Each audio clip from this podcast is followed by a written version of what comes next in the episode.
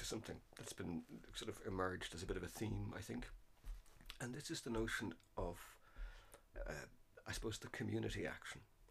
Uh, that probably the most effective uh, cultural strategies work, or adaptation strategies work when they're closely um, embedded within a community. Even the idea of an embedded artist is embedding an artist in the community of an organization. And the idea that, that, that mitigation strategies need to be championed at a community local level. Because we were just mentioning earlier on about the, uh, for example, Boris Johnson's latest budget, which is a further step in taking real political power as well as financial power away from local authorities and centralising it in London. We've got a highly centralised government system here, um, so that local authorities and local action tends to be relatively under resourced uh, compared to our, our, European partners. Is that a problem, and how do we address that problem of the unequal distribution of power? One of the things I've always thought about theatres uh, is that they are community building machines. That actually, one of the thing about going to the theatre is that you you sit for a couple of hours with lots of other people sharing an experience. And my job as a director was to ensure that everybody in the audience saw what was going on at the same time, so that if there's a gag, if there's a laugh, then what you don't want is half the audience seeing it and half the audience not, um, because then half the audience laughs and the others go, well, why are they laughing? What mm-hmm. happened there? So your job as a director is to help people through the story, make sure that everybody is moving at the same time, because you you emote, you you feel, you cry, you laugh together much more strongly when a thousand of you are laughing or crying together than if you're doing it on your own.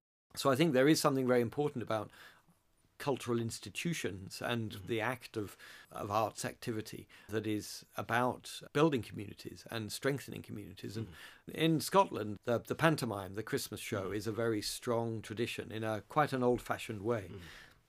And it's often struck me that in Edinburgh, for example, there are two or three main theatres where there is a Christmas show. And probably every child in the city goes to one of those shows every year um, during their school life. And for a long time, it was the same man who was writing quite a lot of these plays. It did strike me that everybody had been through the Stuart Paterson experience, and and they were very powerful plays based on fairy tales and what have you. That uh, we'd all been educated in the same way, mm-hmm. uh, which was uh, something that we could all take to our later experiences. And there's something very strong about that. There's some going through something together is very valuable. And one thing I've often thought about more recent years, what I've been thinking about theatres, particularly, but also galleries and concert halls and what have you. There aren't many spaces in society, in the community today, mm. which are geared up to and aimed at thinking together.